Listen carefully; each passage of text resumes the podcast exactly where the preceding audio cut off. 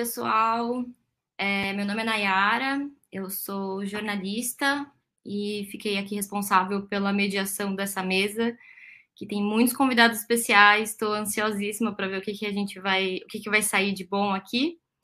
É, bom, é, a gente está nessa primeira mesa do dia, né, do primeiro colóquio nacional sobre o clima, iniciativa da Coar, uma startup nordestina, com apoio aí do LIC, Laboratório de Investigação do Cyberacontecimento da Universidade do Vale do Rio Sinos, da Unicinos.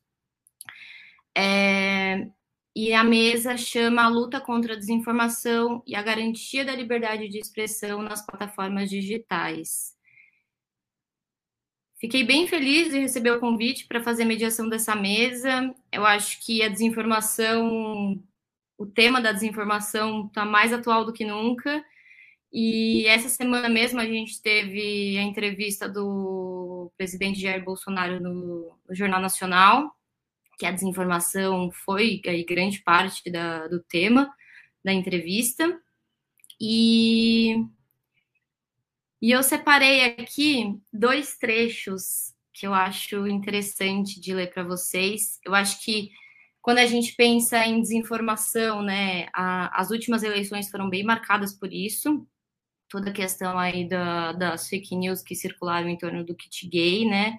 É, que, enfim, foi aí constantemente citado pelo Bolsonaro em suas lives, né? Que acabou aí deturpando um pouco o sentido e enfim, os dois trechos que eu comentei, né, que eu ia ler para vocês. O primeiro é da Claire Wardle, que ela define a desinformação como uma informação falsa que é deliberadamente criada ou difundida com a finalidade expressa de causar prejuízo.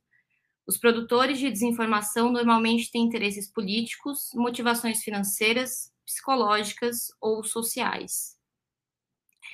E aí eu acho muito interessante também para essa discussão da desinformação eu vou citar aqui, inclusive, um trecho do livro da professora Ana Regina Rego com a Maria Alva Barbosa, né, A Construção Intencional da Ignorância, estou aqui com ele do meu lado. Leitura obrigatória para quem pesquisa o campo, né? Então, ela coloca aí que a potencialização da construção da ignorância coletiva a partir de novos processos sociais que viabilizam afetividades e sociabilidades pautadas em valores e crenças e embasa um novo senso de pertencimento a grupos que negam a história, a ciência, o jornalismo e toda a base de uma sociedade construída sob o regime da modernidade. É, eu tenho enorme honra agora de chamar o primeiro palestrante, Rafael Groman. Ele é professor de estudos críticos de plataformas e dados da Universidade de Toronto, doutor e mestre em Ciências da Comunicação pela Universidade de São Paulo, a USP, e coordena o laboratório de pesquisa, o DigiLabor. Deixa eu só ver. Acho que o Rafael deu uma saída. Bom, vamos com... a gente pode começar então com a professora Ana Regina, que já está ela está por aqui?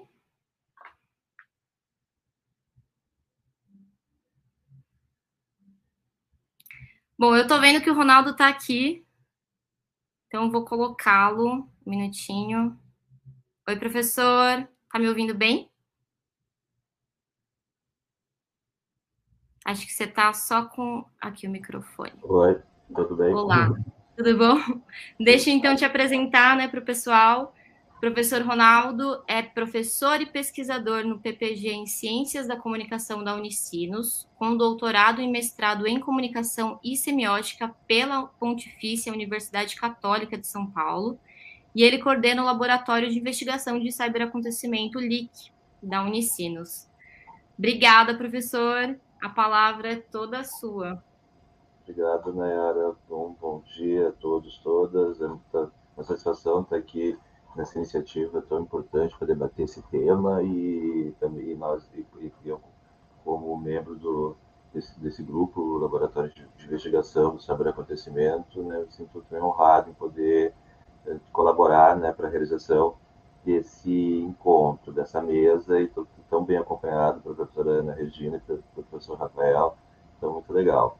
Bom, como a Nayara já antecipou, a desinformação ela é um, um dos grandes, grandes temas da contemporaneidade, não é por nada, até porque a gente vem, pelo menos, né, desde uh, 2000, desde 2016, precisamente, com a eleição do Trump nos Estados Unidos, a gente e, e, e todos e uma série de acontecimentos que, que vieram, né, de como na sequência né, desse, nós estamos lidando com processos que até então inéditos, né, de, de, de, de construção e, e propagação né, de, de acontecimentos ou de supostos acontecimentos que acabam gerando um ruído muito grande no sistema midiático e na sociedade como um todo, na medida em que são acontecimentos que não têm correspondência com a realidade. Né? E, e, e, e, acontecimentos foram pensados, produzidos, construídos com, com intenções muito claras de produzir esses efeitos que acabam sendo politicamente muito danosos, como a gente vem acompanhando desde então, e no Brasil, no, com a eleição de 2018, houve assim, uma, um coroamento, assim, um mau sentido dessa expressão, desse tipo de, de situação. Uh, eu vou fazer uma abordagem aqui, porque, porque a desinformação, ela tem, para mim, ela tem alguns antecedentes. Né, eu, eu, eu, vou falar uma palavra que as pessoas se assustam um pouco, mas vou tentar deixar, uh, abordar isso de uma maneira que seja assim, bastante assim, simples, né, no, com o risco da simplificação, mas vou tentar falar de uma forma simples, que é assim a natureza semiótica desse, desse problema. Né? Na medida em que a gente está lidando com processos de representação, de, de, de, de realidades ou supostas realidades, e isso acaba gerando, uh, uh, produzindo efeitos de sentidos sociais que podem resultar em decisões políticas, econômicas, enfim, uma série de todas essas instâncias da sociedade muitíssimo sérias. Uh, Para isso, uh, primeiro é, é interessante a gente pensar que o que a gente está designando como desinformação online, né, que é o que é o, que é o no, no âmbito né, da, da, desse ambiente totalmente digitalizado, ela não se trata a rigor, né, então, de um fenômeno novo, na medida em que a, a, se a gente for pegar uma, uma, for pensar numa historicidade, né, da, a, a gente vai encontrar indícios né, de processos informativos em vários momentos da história da humanidade. Mas, inegavelmente, né, os avanços nas tecnologias de informação e vão, vão, vão alterar a maneira pelas quais as informações, de uma maneira geral, juntamente com os processos que, que estão designando de informação, podem ser produzidas e disseminadas. E tem uma questão que, ao mesmo tempo, ela é tanto terminológica quanto conceitual, né, que a gente tem que enfrentar sobre isso, porque tem distinções.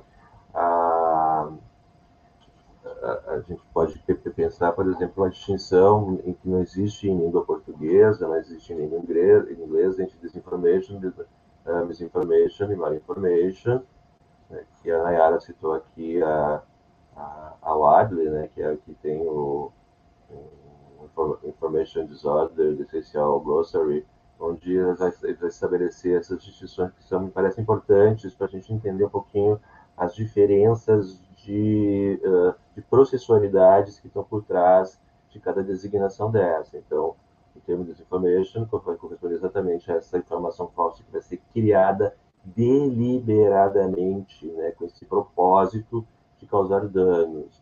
E os produtores desse tipo de conteúdo, via de regra, via de regra, são, são movidos por motivações políticas muito sérias, além de outras. Né? Já o termo misinformation, né, ele contempla aquelas informações falsas cujo compartilhamento não possui a intenção de causar dano. Mas essas coisas elas podem estar associadas. Às vezes as pessoas compartilham um conteúdo desinformativo sem ter muita noção que aquilo é um, é um, é um, fruto de um processo de desinformação, mas ingenuamente, ao compartilhar, estariam disseminando então esses conteúdos. Uh, isso estaria na categoria de misinformation, porque não são os autores né, da, da, da, daquele conteúdo estrategicamente pensado para causar dano, que é o caso da desinformation. Não existe um, um, um, correspondente, a gente acaba, no nível português, falando de uma maneira generalizada, usando des, uh, desinformação. Né? Então, a gente tem que pensar nessas distinções, às vezes, coisas que se compartilham de uma forma até ingênua, assim, sem, sem, sem, sem, se dar conta que aquilo é um conteúdo informativo e é uma coisa que acontece com alguma frequência. E ainda tem um outro, uma outra designação, que é interessante a gente tomar ciência dela, que é malinformation, que corresponderia a uma informação uh, genuína, no sentido que corresponderia a um, a um acontecimento qualquer, mas acontecimentos que são normalmente acontecimentos de ordem privada, né, que tratam assim, da privacidade, coisas íntimas de alguns, de alguns personagens públicos que são divulgadas também para causar algum dano. Né? E essas coisas todas se misturam né, na, na, nesses processos informativos e ainda a gente tem a, a, a se agrega né, a, esse, a esse movimento uh, de desinformação aquilo que a gente chama de, de, de, fakes, que são essas possibilidades de manipulação. A gente teve um, um, já na eleição, né, nesse processo eleitoral que a gente está vivendo no Brasil agora, um, uma deepfake que circulou na semana passada, com a Colegiana Nacional sendo alteraram uma divulgação de uma pesquisa, uma, uma pesquisa que favoreceria, né, manipular a voz da, da, da Renata e isso faz, fazendo, sugerindo em que o candidato à reeleição estaria na frente nas pesquisas, foi uma manipulação evidente.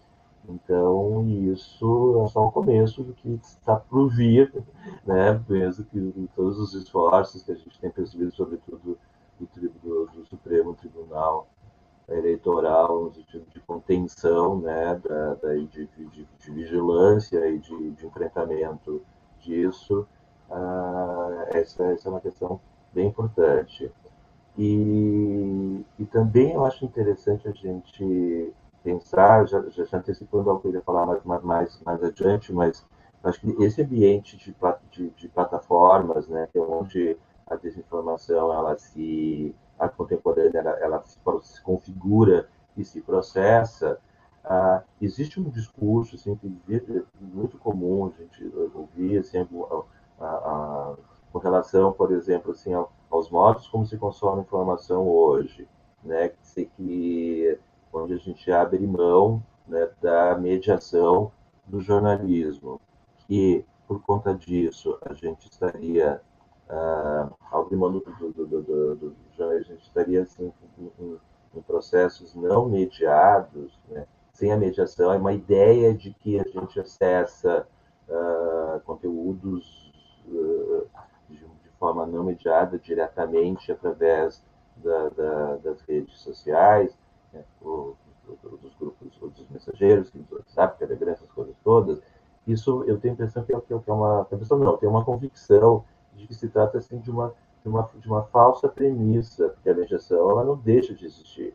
Né? Então, há esse, há, inclusive, se a gente pensar, por exemplo, no, no sentido de, de, de, de, desinformação, de desinformation, né? que são conteúdos produzidos estrategicamente, deliberadamente, para produzir determinados efeitos, então existem atores sociais que, que, que estabelecem, que colocam um, essa, esses conteúdos, essa falsa uh, aparência de que, de que a mediação não existe, ela existe. E às vezes se vale exatamente da, da, da, da, fabricação de uma mediação jornalística, basta ver com o tipo de, de estrutura que esses conteúdos circulam, que tem todo um design gráfico, inclusive, que remete a, ao modo como os conteúdos normalmente circulam ambiente jornalístico, então a, essa, essa simulação, isso uh,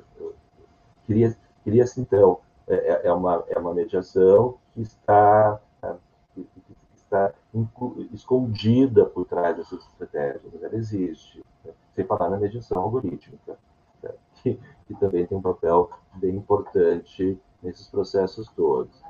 Bom, então, uh, dito isso, uh, eu, uh, eu acho essas, que, do ponto de vista conceitual, também essas designações elas carregam alguma, algumas imprecisões, porque se eu, se eu rememorar né, a, as teoria, a teoria da informação, por exemplo, né, do finalzinho dos anos 40, começo dos anos 50, né, que qualquer mensagem é portadora de informação independente da natureza factual ou ficcional da sua emissão. Então, mas ao mesmo tempo, se a gente pensar essas coisas todas dentro de uma lógica que eu chamo de processos sistêmicos, né, onde a gente tem assim, vários sistemas se interpondo e se, se conectando e trocando coisas entre si, né, a, a, gente, a, gente, tem um, um conceito da, teoria da informação que é o conceito da entropia, né, que vem da que vem da termodinâmica, que é, que é apropriado pela teoria da informação. A entropia é quando é uma, é uma, é uma é, ela é fruto de, um, de, de, processos ruidosos, né, de uma desordem uh, sistêmica muito grande. Então, eu, eu, eu posso supor né, que uh, que essas, essas informações com conteúdos desinformativos, elas têm um potencial de estabilizador muito grande, ao ponto de poder gerar intensos ruídos com essa tendência à entropia, à entropia generalizada, né? E, então, e, e talvez por conta disso, que se, por conta muito disso, que cunhou-se ainda na, na, na, na ali em 2017 a designação de desordem informativa né, como um dos grandes problemas contemporâneos da humanidade. Uh, bom, como eu tinha anunciado para vocês, assim, a gente pensar numa perspectiva semiótica, e eu vou tentar aqui falar de uma forma tanto quanto simples, a gente pode pensar assim que existe, algum, existe alguma coisa da, do, da ordem da realidade né, que, que gente onde, de onde eh, poderiam emergir acontecimentos né, da realidade social, cultural, qualquer, qualquer instância de realidade que possamos aqui uh, supor. Uh, e existe alguma coisa que é o que se, o que se traduz dessa realidade, né, que se representa dessa realidade, que seriam, então, os signos que vão enfim, representar e gerar interpretação sobre o que acontece. Então, essa relação, ela é desde sempre uh, complexa e problemática, porque se vai existir uh, uma, sempre vai existir uma diferença muito importante entre aquilo que, que, que seria da ordem das coisas que acontecem e como essas coisas são apreendidas e traduzidas e narradas pela linguagem, seja, seja que linguagem for. Então, há, há, uma diferença, entre, entre, há, uma, há uma distinção entre, semiologicamente falando, entre o que é uma coisa que a gente chama de objeto e como isso vai ser representado no signo. Né? E o signo será sempre alguma coisa, uh, sempre uma precariedade em relação a, ao, a, aquilo que ele está representando, no sentido que ele vai ser, sempre uma representação parcial, incompleta e, e, sujeita a uma, um, uma coisa que está que tá, que tá na, na, na, na, natureza dos processos também cognitivos humanos, que, que é sujeitos a enquadramentos, né, a, a vieses, isso desde sempre qualquer tipo de representação que a gente cria sobre a realidade. Existe uma distinção. E, e, e essa, essa complexidade semiótica, ela já é, de, de algum modo, ela já, ela já suscita a possibilidade de essas representações não corresponderem exatamente e às vezes equivocadamente né, aquilo que a gente isso tá, isso acontece na própria percepção da gente. A gente percebe vejo coisas escuto coisas e essas coisas elas já são enquadradas no processo que a gente vai chamar de interpretativo de representação e consequentemente interpretativo que em semiótica a gente vai chamar de semiose né, que já que, que, que já é que já são sentidos direcionados. E é nesse ambiente, é nesse processo entre o que acontece e como é representado, se a gente pensar do ponto de vista histórico do jornalismo, né, que é uma instituição é uma instância institucional que desde, pelo menos desde o século XIX se coloca como o, o, a instância que vai fazer essa mediação e criar essa representação, então a gente, a gente, a gente já, já imagina que, havendo todos esses processos, de, essas interveniências entre o que acontece e o que se representa, já vai perceber que existe a possibilidade de haver equívocos, erros, inclusive às vezes uma coisa que ginasticamente a gente fala, um, um, até um falseamento, muitas vezes involuntário, né, da, da, própria, da, do próprio sistema jornalístico.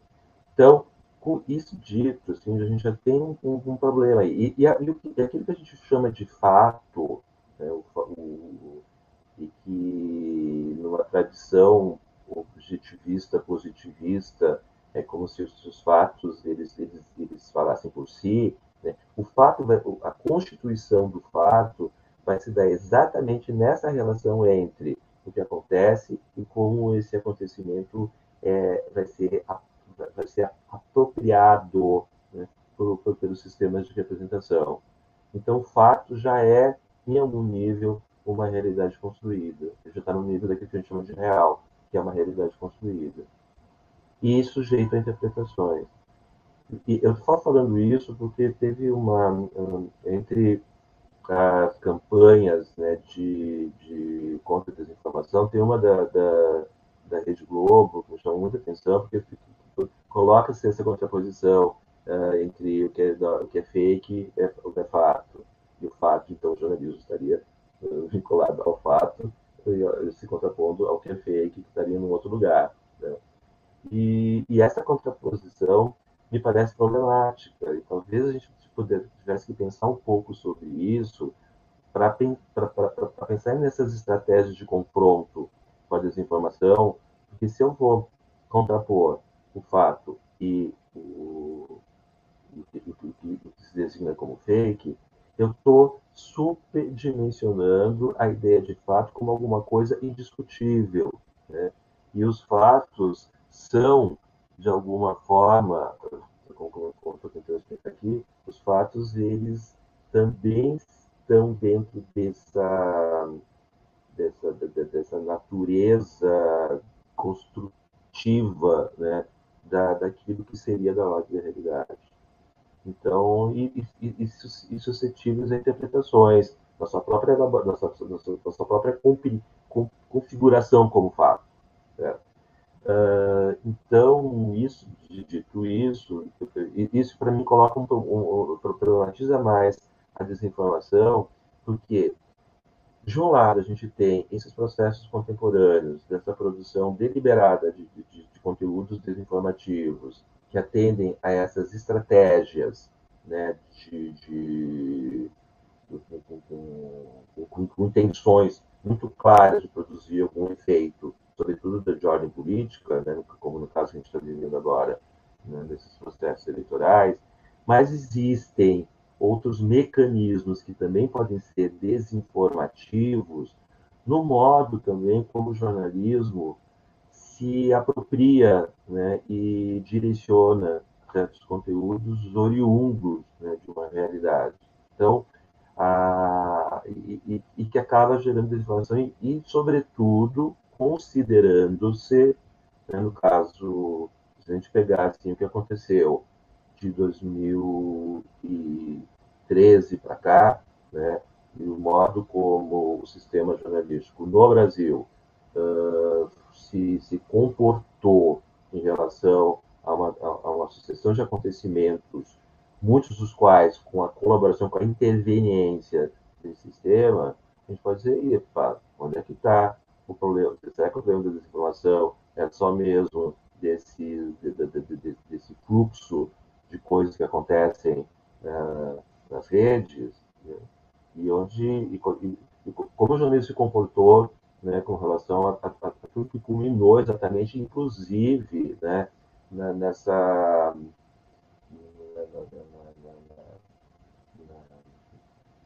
na, na, no avanço dessas coisas todas, inclusive para a própria uh, eleição do Bolsonaro lá em 2018. Então, uh, isso acho importante a gente frisar, assim, porque por mais que a gente defenda, bom, a, o jornalismo como instância credível, e eu acho que a gente tem que fazer essa defesa, é importante que se faça a defesa, né? mas é, é importante que a gente também entenda e compreenda que o jornalismo não está, não está imune à, à produção de desinformação. E às vezes faz isso de uma maneira assim, até estrategicamente pensada, dados os graus de interveniência né, desse campo os processos decisórios do país, do país histórico, e temos exemplos históricos disso, né, desde que são, pelo menos desde 64 para cá. Né, a gente percebe esse nível de relação, de relação muitíssimo promíscua entre o, campo do jornalismo com outros campos de interesses né, estratégicos né, para manutenção de determinadas, determinados privilégios, né, que são que está no, no, no, núcleo aí das questões desinformativas. Bom, uh, então eu, eu, penso que a gente podia uh, também, de uma, de uma certa forma, questionar o, o, o, jornalismo ele precisa de, de, de, de alguma maneira uh, se, se, se, se autoposicionar com relação a isso. Na medida que se coloca alguma coisa lá é falsa nós estamos com a verdade, seria muito mais interessante uma transparência desses processos, né, para que, que uh, eles fossem uh, menos suscetíveis de enviesamento. Uh, eu estava agora há pouco de manhã assistindo o Globo News em ponto, da, da, na, na, Globo News, e, e daí eles é, estavam fazendo uma. Uh, pegando, extraindo alguns dados da última pesquisa do Datafolha, que é mais ou menos assim, pensando uh, alguns temas e o que, o, que aparece. A partir da última pesquisa, com o levantamento da própria Globo News, eles fizeram um levantamento da, dos temas que mais aparecem na fala dos candidatos, e, e, e hoje, o de hoje especificamente era a questão da, da segurança. Né? Eu peguei a coisa andando ali, e me chama, me chama a atenção que, ao criar uma paridade entre os candidatos, né, e dizer, ah, o candidato Bolsonaro defende tais e tais coisas, e o, Lula defende isso, o Ciro aquilo, e a Simone de outras, uh, ao fazer isso, quando numa, numa, numa, numa candidatura assim, que, uh, que descaradamente mente, né, a, essa paridade ela acaba sendo desinformativa, que parece que primeiro dá uma sensação de normalidade numa situação que até hoje não entendo como normal na medida em que me parece que é uma, é uma excrescência né, democrática que, que aconteceu de 2018, antes de 2018, sobretudo 2018 para cá. Uh, e ao criar essa, essa aparência de normalidade, né, então, o, que eu pensei, na medida que diz assim, bom, ele defende isso, mas uh, se fez isso, fez de fato, defende uma coisa que não foi feita, você está entendendo o que eu estou dizendo, assim, então, esse contraponto, né, da, da, da, da me, parece, me parece que, que, que, que, é importante que seja feito pelo jornalismo, e não jogar as coisas nesse numa vala comum, né, e que, que acaba de algum modo alimentando esses processos de desinformação.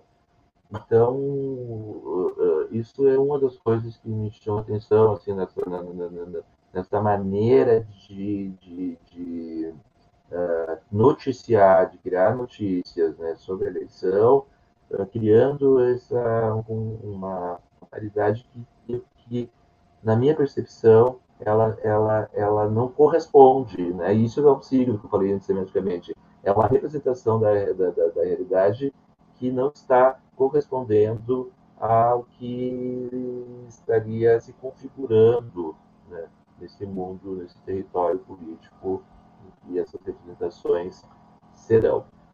Uh, bem, isso é um aspecto importante. Então, o jornalismo deveria deixar mais clara, assim, mais transparente esses processos e, e, e, e o tem muita dificuldade em admitir que erra, né? E essa, essa admissão do erro seria, na minha avaliação, uma coisa importante para que a gente para tornar, inclusive, os conteúdos que são transmitidos no, no, no jornalismo bem mais credíveis, né? Se tivesse assim, a, a, se saísse dessa pretensão que estamos com a verdade. Então, acho que isso é, é um problema. E existe uma outra coisa, assim, que eu vou encaminhando aqui, acho que eu já me estendi demais aqui na minha fala. Uh, eu falei antes questões de sistemas que se interconectam, e tem uma coisa importante, né, que, eu, que eu não posso contar o trabalho, que uh, nesse, uh, nesses ambientes hiperconectados, como, como, como os que estamos vivendo atualmente, essa hiperconexão, ela, do ponto de vista sistêmico, ela tende a gerar também um, um, um, potencialmente tende a gerar processos que são que podem que podem se direcionar para o caos e para a entropia. E exatamente nesse, nesse ambiente que, ah, exatamente por aí, que a desinformação dos modos contemporâneos de configuração de processos se difundem. Então, a gente está vivendo também, nesse sentido, um, um, um, momento de crise. E essa crise, ela, ela, ela suscita, então, nova... Uh, suscita a necessidade de, de, de outras possibilidades, falando isso pensando no lugar do jornalismo, né, de, de se colocar nessa, nessas tensões todas que estão dadas aí, né, como porque uma crise que afeta esse sistema que tem suas, exatamente a sua dinâmica de representação sendo uh, de, sendo dizimada de algum modo. Então, por isso que uh, eu tenho um colega, um colega aqui, aqui da, da, da, da, Universidade Federal do Rio Grande do Sul, que fez doutorado lá com, na Unicinos com, conosco, que é o Felipe Moura Oliveira. Ele defende uma ideia assim, que me parece interessante, de pensar no jornalismo como uma mediação, ele coloca o adjetivo, uma mediação qualificada. Né? E esse qualificada pressupõe, pelo menos na nossa perspectiva, que se assuma, né, pelo menos assuma processos transparentes de uh, narrativização ou de representação dos acontecimentos, para que a gente possa superar essa falsa, que eu entendo como falsa, semiologicamente como falsa dicotomia entre o que é da ordem do fato e o que é da ordem do fake. Então, é, eu acho que é um, é um problema, um problema seríssimo, difícil solução. A gente fez esforços de vários lugares, inclusive da, da, da COAR, no sentido assim, de, de, de poder fazer frente. Né? A gente está falando a Regina aqui, que, que, que lidera uma rede nacional de combate à desinformação, muitíssimo importante para a gente tentar dar conta dessas coisas todas né, que eu falei aqui. Então, há esforços, iniciativas muito sérias né, que a gente está está estabelecendo.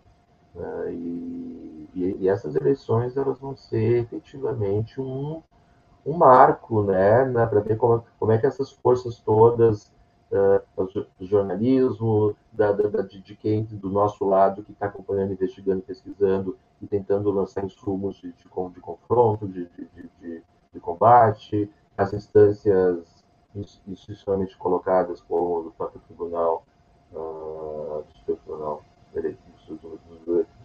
eleitoral, enfim, é um, vai ser um, estamos vivendo assim um período absolutamente instigante, né, problemático, assim, de podemos ter consequências bastante sérias, mas ao mesmo tempo instigante para que a gente tenha uh, elementos para poder trabalhar com essas questões todas e quem sabe lá adiante a gente poder criar sistemas mais uh, mais vigorosos, né, de confrontação com essa questão que, repito, é muito antiga, mas se hiperdimensionou de uma forma, que não citei notícia, evidentemente, na medida em que essas coisas começam a se estabelecer por processos midiáticos bastante diferentes e complexos, como os que se dão entre as, as redes e plataformas digitais.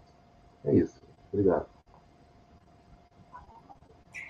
Obrigada, professor. Contribuição aí riquíssima, né? Já fiz várias anotações aqui, temos muito pano para manga para conversar mais tarde. Inclusive, gente, convido vocês a quem acompanha a gente mandar suas dúvidas, que assim, depois da explanação dos nossos convidados, a gente entra nas perguntas. Bom, agora eu vou chamar a professora Ana Regina Rego para entrar com a gente. Obrigada, professora. É, eu vou só fazer uma pequena apresentação sua, né, para quem chegou agora, não te conhece. A professora, ela é jornalista, doutora em processos comunicacionais pela Unesp. Ela tem pós-doutorado em comunicação e cultura pela ECO UFRJ e coordena o núcleo de pesquisa em jornalismo e comunicação. Ela criou também coordena atualmente a Rede Nacional de Combate à Desinformação, Bom, professora, a palavra é toda sua. Muito obrigada. Bom dia, Nayara. Bom dia a todas, todos e todes. Eu uso linguagem neutra, embora toda polêmica esteja por aí.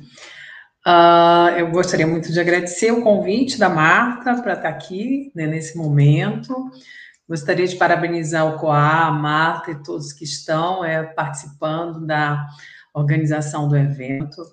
Gostaria mais uma vez de me solidarizar com os colegas da Unicinos, não?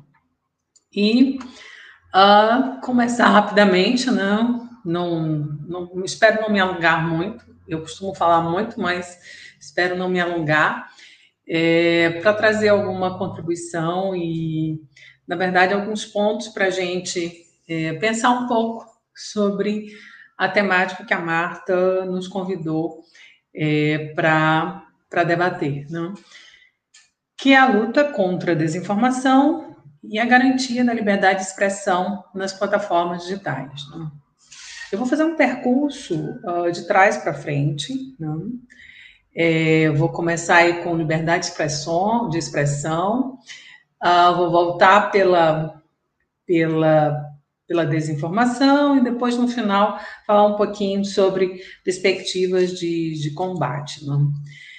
Então, eu, acho que a gente precisa lembrar nesse momento é, de muita de muita tensionalidade é, social e política, uh, de muitos embates sobre o que é liberdade de expressão. Não? Acho que a gente precisa retornar um pouquinho à nossa Constituição um, e vê que no artigo 5 da nossa Constituição Federativa, a denominada Constituição Cidadã, né, de 88, né, o artigo 5 diz que todos são, são iguais perante a lei, sem distinção de qualquer natureza, garantindo aos brasileiros e aos estrangeiros residentes a inviolabilidade do direito à vida, à liberdade, à igualdade, à segurança e à propriedade. E aí vem os termos, né? Uh, os seguintes termos, né? E aí vem a livre manifestação de pensamento, sendo vedado o anonimato, assegurado o direito de resposta proporcional ao, ao agravo, quando houver, né? São invioláveis a intimidade, a vida privada, a honra e a imagem das pessoas, né? assegurado o direito de indenização, né? é assegurado a todos o acesso à informação, e resguardado o sigilo da fonte, quando necessário o exercício profissional. O artigo 220 da Constituição diz que a manifestação do pensamento, a criação, a expressão e a informação sob qualquer forma, processo ou veículo não sofrerão qualquer restrição, observado o que está disposto na própria Constituição. E aí, o inciso primeiro desse artigo diz que nenhuma lei conterá dispositivos que possa constituir embaraço à plena liberdade de informação jornalística em qualquer veículo de comunicação social. Dito isso, a gente para e pensa: quais são os limites da liberdade de expressão? A liberdade de expressão, de manifestação da opinião, pode ferir o outro? A liberdade de expressão pode ser veículo para intolerância? É válido ser tolerante com a intolerância? A liberdade de expressão, ela é resguardada como um princípio democrático, não? Só que, quando apropriada como uma liberdade totalitária, ela torna-se um veículo e um princípio de violência. Que inicialmente ela pode ser simbólica, e aí adotando o sentido de Bourdieu, não? mas que incentiva a violência física. É exemplo dos recentes assassinatos e, sobretudo, de Foz do Iguaçu. A liberdade de expressão guarda, nessa visada totalitária, a potência e a não potência para resguardar a democracia. E aí, pensando potência e não potência, com a Gaber. Nesse sentido, a liberdade de expressão pode ser um veículo antidemocrático, quando seu uso se torna um abuso. Né? Em nossa atualidade, quer dizer, uma, uma pseudo-liberdade de expressão, ela vem acoplada com desinformação. E desinformação, que o Ronaldo também falou, detalhando, desinformação tem na sua composição elementos de ativação de discurso de ódio. E que, conjugados, são estratégias para o desentendimento político. Pensando aí com o Jacques Rancière. Para polarização, dividir facilmente, de preferência com uma sociedade, levando essa sociedade, reduzindo essa sociedade para conquistar mais facilmente. Né? E reduzir para, para poder gerir de uma forma mais fácil. Então, a liberdade de expressão, mal utilizada e apropriada como elemento totalizador da vontade individual em detrimento da vontade coletiva, transforma-se em uma ferramenta auxiliar as ferramentas de construção do biopoder, pensando com Foucault. Nesse sentido, possui gestão sobre a vida e sobre a morte. E Voltando aqui para o nosso pro caminho proposto, né, para essa mesa, que nos traz uh, de volta às plataformas, né, e aí pensando nas plataformas como estruturas de biopoder atuais, né, que ganham aí contornos silenciosos por um lado, enquanto por outro adotam condutas permissivas. De um lado, vigilantes, com estratégias de atração para atenção, e aí mineração de informações e dados, se utilizando de daquilo que a própria sociedade ou o mercado né, fornece para as plataformas, que é a potencialidade da atenção. E a desinformação possui essa potência maior do que a informação, para viralizar e para prender a atenção.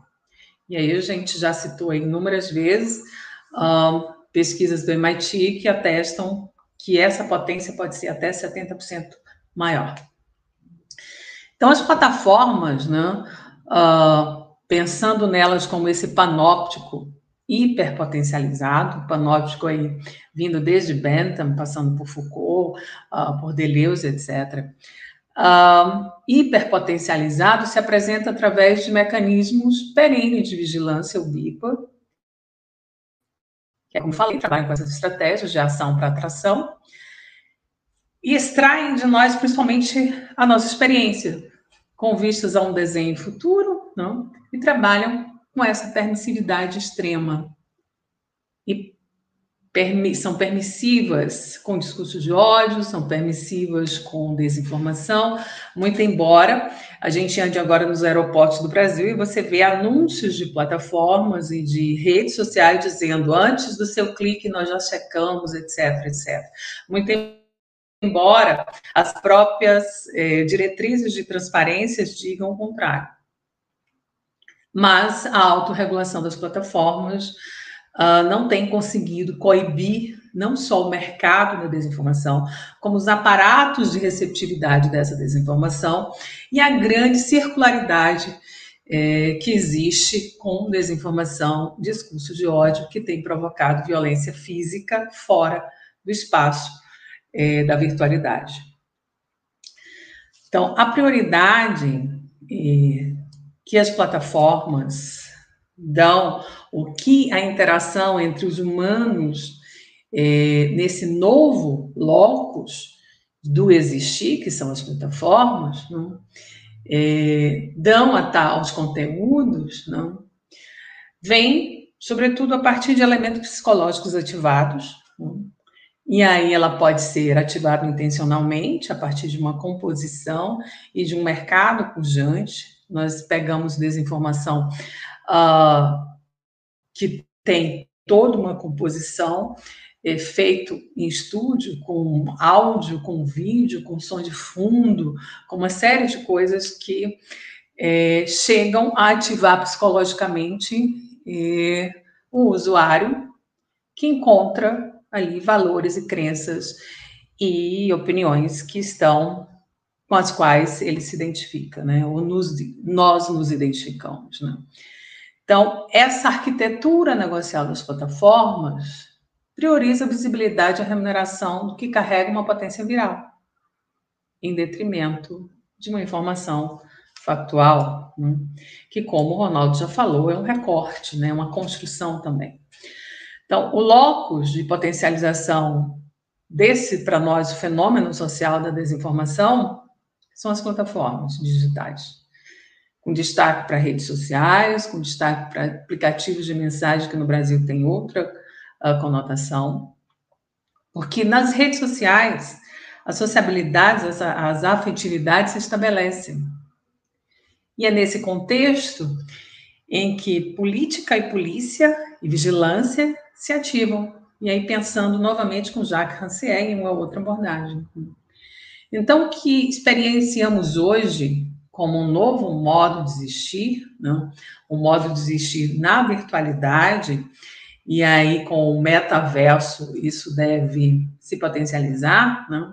Então, um modo de existir para além do estado de alerta que a gente vive é, diuturnamente no mundo real, aqui, não tirando o outro da realidade, não? o mundo dos sonhos e o mundo da morte.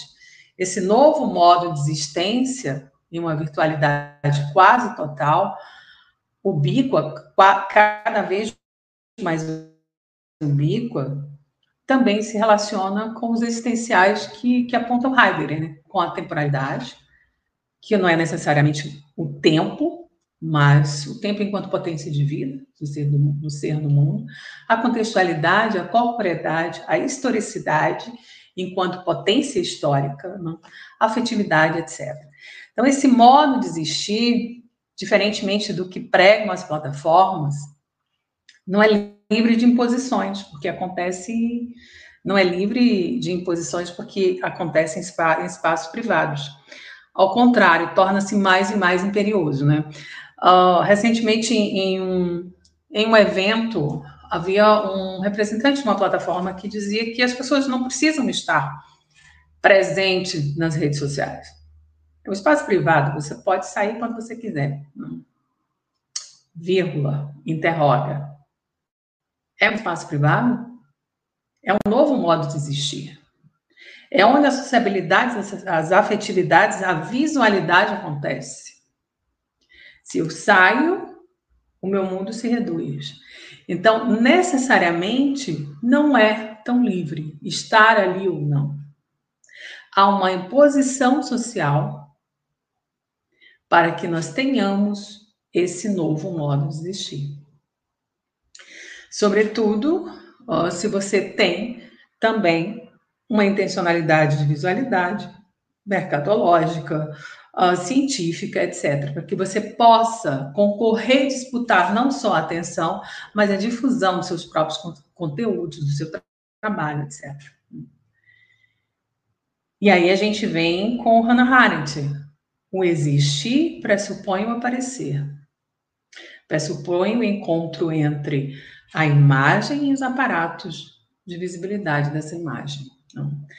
Então, o novo modo de existir necessita se adequar aos novos aparatos do ver e do aparecer.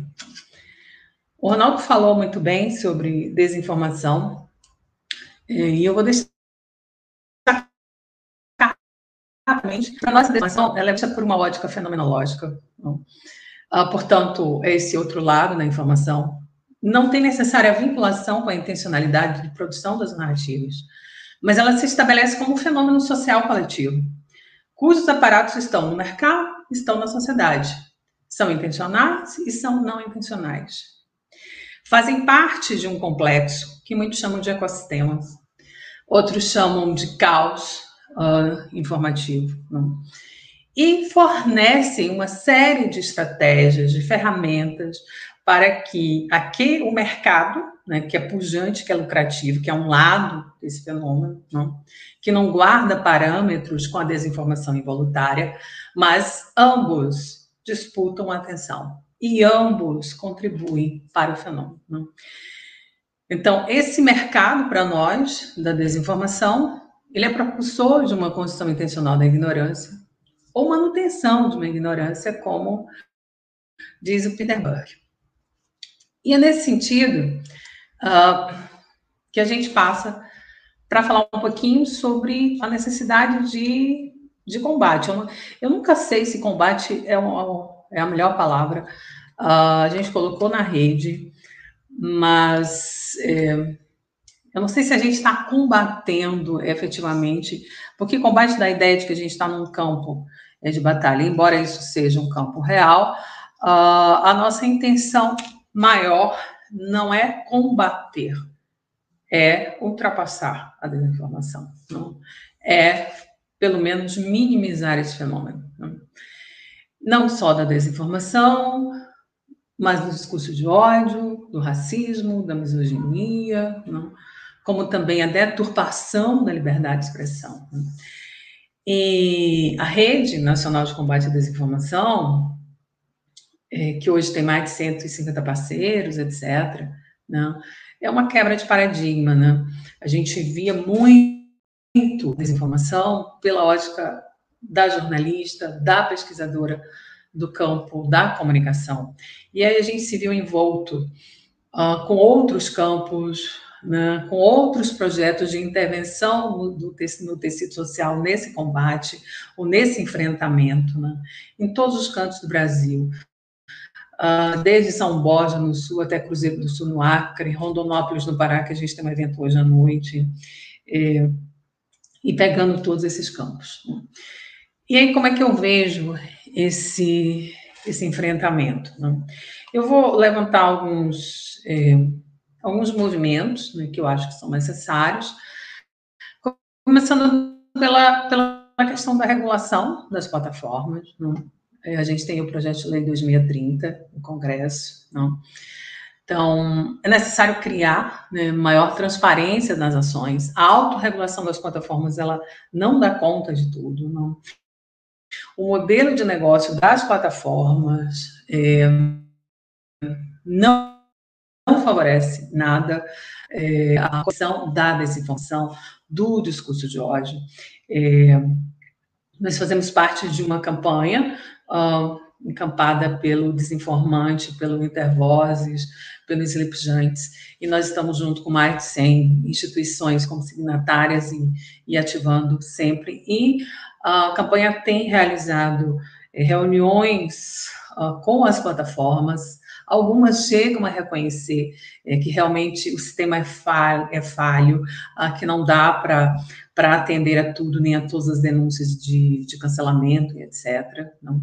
Mas muitas nem, nem se movem. Né? Então, é necessário promover uma competição nesse setor, o Vale do Silício, mais do que nunca, ele é anticoncorrência. Hum. É, a, o principal pensamento do, das, das big techs é o monopólio. Hum. O monopólio para eles facilita o trânsito uh, econômico, capitalista e a gestão da sociedade, a gestão dos usuários. Não?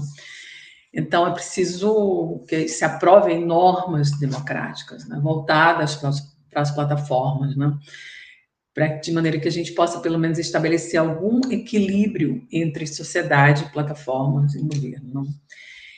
É, é necessária, portanto, uma pressão da sociedade civil, negociação, como o que a gente está falando aí da campanha, mas também outras pressões e outros modos de, de trabalhar diretamente é, dentro das plataformas, né? em intencionalidade com a desinformação, entrando com uma informação é, qualificada, e aí com as observações que o Ronaldo fez. Né? É claro que um jornalismo forte é um, é um grande aliado. Uh, uh, concordo com o Ronaldo, a transparência ela é primordial nesse sentido. O fact-check é um aliado, mas não resolve nada sozinho. A educação midiática pode contribuir muito, como e pode ser, inclusive, o primeiro elemento né, que deve vir desde, desde o início. Seguir o dinheiro, né, denunciar o dinheiro, denunciar para onde o dinheiro dos patrocinadores estão indo, das empresas estão indo, aí como faz o nosso parceiro, o Movimento de Consumidores, Sleep Giants. Né? Uh, fazer força-tarefa de produção de conteúdos informativos em prol da democracia, em prol da ciência, em prol da história, contestando aí o negacionismo, não? Uma, é, trabalhar diretamente junto ao Congresso é, e ao governo e às instituições é, uh, uma um, reforço da Lei Geral de Proteção de Dados, não? É, trabalhando especificamente essa, essa, essa questão da privacidade e da, e da proteção dos dados pessoais, não? Uh, que são fundamentais para a democracia. Não? É, ativar o marco civil da internet, a lei de acesso à informação, não? Uh, a, a, questão do, do, fortalecimento da Autoridade Nacional de, de Proteção de Dados, não? regular né, a questão do tratamento de dados pelo Estado. É, a gente tem aí é, feito pesquisas que apontam que os, o Estado está avançando muito na inteligência artificial, mas não traz transparência e, ao mesmo tempo, está trabalhando com permissões de, dados dos usuários que são extremamente é, complicadas, né, que vão desde reconhecimento facial até sensores de cor, né, localização, etc. Né. É, regulação da, da, inteligência artificial, né, e aí voltada para a questão dos direitos humanos e dos direitos é, digitais, etc. São algumas uh, alguns lados com os quais a gente pode trabalhar. É, esse, esse combate, esse embate, essa luta contra a desinformação. Obrigada é, pela oportunidade, espero não ter me estendido muito. E, bom, estamos aqui. Obrigada, professora. É, enfim, a professora Ana Regina vai ter que sair mais cedo, né? Então a gente já aproveitou aqui para conseguir a colaboração dela. Muito obrigada, professora. É, agora eu vou dar espaço aí para o professor Rafael Groman conversar com a gente. Uh, deixa eu colocá-lo. Professor. Aqui. Eu acho que só precisa ativar o seu microfone, professor. Estou aqui. Aí. Bom ótimo. dia, tudo bem? Tudo ótimo, e você? Tranquilo, prazer estar aqui. Que bom. Bom, gente, vou aqui fazer uma breve apresentação de novo do professor Rafael, para quem não acompanhou a mesa desde o início. O professor Rafael é professor de Estudos Críticos de Plataformas e Dados da Universidade de Toronto.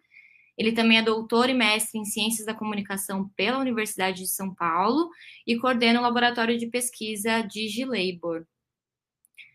É... Bom, agora eu vou dar espaço para o professor falar e, de novo, assim, convido vocês para mandarem as perguntas, que logo depois da exposição do professor Rafael a gente vai respondê-las. Obrigada. Valeu, brigadão. Grande prazer estar aqui com vocês, é, com o Ronaldo, com a Ana Regina. Agradeço demais o convite uh, da COA, com, principalmente na figura da, da Marta. Começo também é, deixando mais uma vez pública não só a minha perplexidade, mas o, o protesto pela decisão, é, no mínimo é, complicada e no máximo, enfim, é, do fechamento de 12 programas de pós-graduação é, da Universidade do Vale do Rio dos Sinos, em especial o programa em Ciência da Comunicação, que é um programa de excelência nacional e internacional. É, esse planejamento que a universidade diz ser estratégico é, não é nada estratégico, considerando o cenário que a gente vive no, no Brasil, inclusive eleitoral, é, e que pode transformar o, o, o, rumo das universidades nos próximos anos, é, e que, é, é, e falo isso também como diretor da, da Compós, é, que é uma, um, um perigo de um efeito dominó complicado na, na, na nossa área. Né? Então, acho que é importante a gente marcar isso. Uh, e, e, segundo, eu não venho dos estudos de, de desinformação, é, e eu tenho chegado aos estudos de desinformação via minhas pesquisas sobre trabalho e trabalho para plataformas. Agora a gente está começando um, um, projeto financiado é, para a Universidade de Harvard com o professor Jonathan Ong sobre indústria da, da desinformação no Brasil e nas Filipinas. É, e aí espero, ao final dessa pesquisa, trazer mais algumas questões. Eu vou trazer dois é, exemplos disso que a gente tem chamado de pensar os trabalhadores por trás da desinformação, ou de se pensar para além de uma o, paralelo ou complementar a, uma regulação que venha de cima para baixo, como que está, de alguma maneira, o, o de fábrica por trás da desinformação, ou que tem se falado de disinformation for hire, que é a desinformação por contratação. É, em breve a gente vai lançar um, um dossiê na revista Social Media Plus Society é, focada nesse, nesse tema. E aí eu trago é, dois exemplos para depois a gente comentar alguns aspectos que podem ser interessantes em termos de uma agenda de, de pesquisa. É, o primeiro, que nasce é, é, bem da, da área do, do, do trabalho para plataformas, foi a matéria publicada pela jornalista Clarissa Levi é, na Pública um, no mês de março sobre as, as, as agências é, de publicidade que teriam sido contratadas pelo iFood para criar perfis falsos é, de entregadores e desmobilizar é, a categoria e desmobilizar atos é, é, de protestos contra a, a plataforma. Ora, atos é, ou estratégias antissindicais por parte de, de empresas acontecem há muito tempo. Né?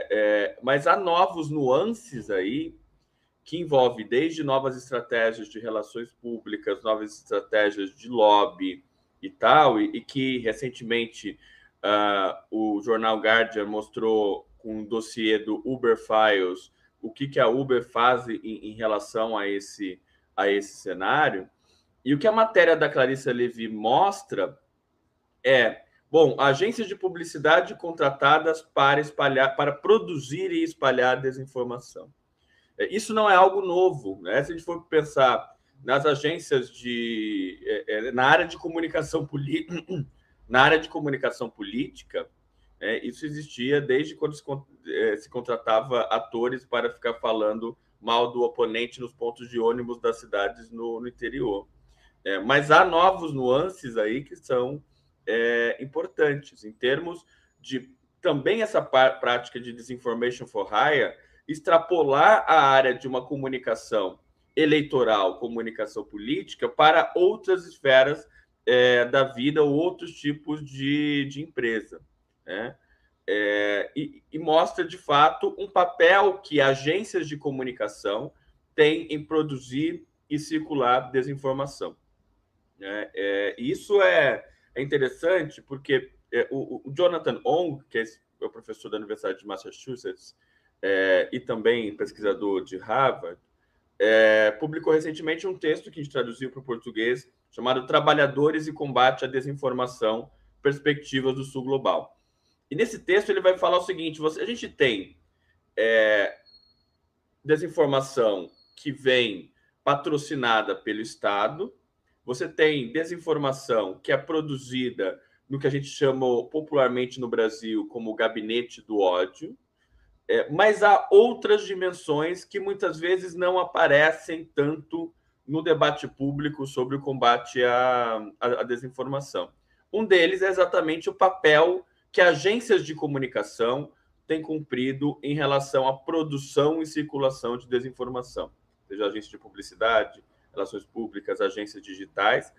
E é uma, uma pesquisa que é dificílima de ser feita. Nesse, nesse dossiê que a gente vai publicar na, na Social Media Plus Society, tem alguns é, é, artigos focados não no, no, no, Brasil, por enquanto. Espero que em breve a gente consiga realizar uma pesquisa sobre isso, mas que vai mostrando o papel dessas pessoas que muitas vezes nem estão concordando ali com o que está sendo é, demandado. É, nesse caso do iFood, o próprio iFood disse que é, na nota oficial é, afirma que não, não ficou sabendo é, das práticas dessa agência contratada ou alguma coisa nesse sentido, é, mas a, a matéria da, da, da, Clarissa Levi traz muitas evidências é, em relação a, inclusive, agora nós matamos o galo é, e, e, de que maneira vai se produzindo. É, tem um, tem um, um, um perfil, naquele perfil fake que eu acho que é não breca meu trampo, que era para combater o, o break dos apps, que foi a greve dos entregadores em 2020, tem uma, um post que é ótimo, que diz assim: é, o, a foto do entregador, tá, e a legenda é alguma coisa meio assim: pô, hoje o trânsito tá giga. falei, gente, que entregador que fala o trânsito tá giga? Ainda parece assim um simulacro é, de linguagem da Faria Lima, de, de publicitários Faria Lima, tentando simular o que seria a, a linguagem de, de, entregadores. Então, também essa dimensão é, da própria linguagem é, é, utilizada aí, que desnudou um pouco após a, a matéria da agência pública. Então, esse primeiro exemplo dá conta um pouco de algo que está ainda em, em, falta na agenda, na agenda de pesquisa sobre combate à desinformação, que é sobre o papel dessas, dessas agências de comunicação, quem são elas, quais as pessoas que já trabalharam, trabalham, é, e tem rolado muito nas pesquisas e no próprio jornalismo, a partir da perspectiva do denunciante, do, do whistleblower, é, mas que é complicado de se fazer é, investigações nessa área.